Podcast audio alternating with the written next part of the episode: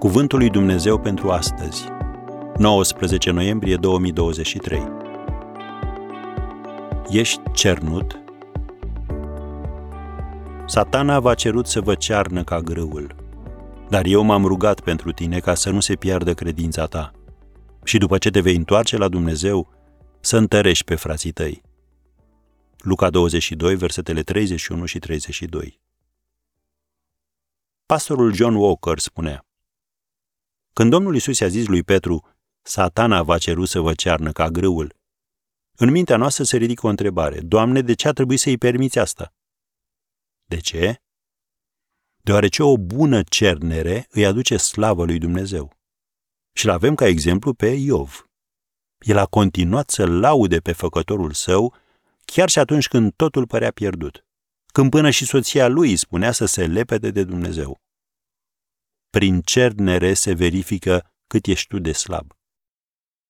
Atunci când ai impresia că poți, o bună cernere rapidă te va face să spui, de fapt nu pot, dar Dumnezeu poate.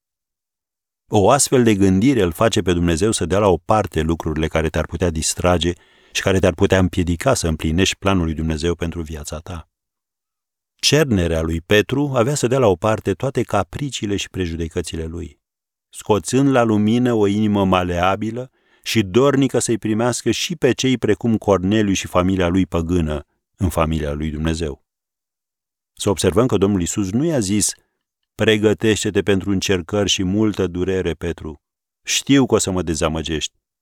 Nu, ci Domnul Isus i-a orientat privirea spre viitor. Petru a supraviețuit în urma cernerii. S-a întors smerit, dar mai puternic și cu scopul de a întări pe frații pe surori.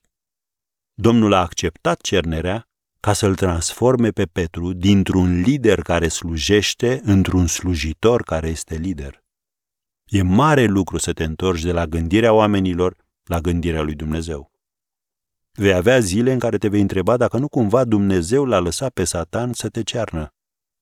Dar poți vedea lucrurile așa cum le vede Dumnezeu, știind că El este mereu la cârmă și că, așa cum ne asigură în 1 Ioan capitolul 4, versetul 4, El este mai mare decât cel ce este în lume.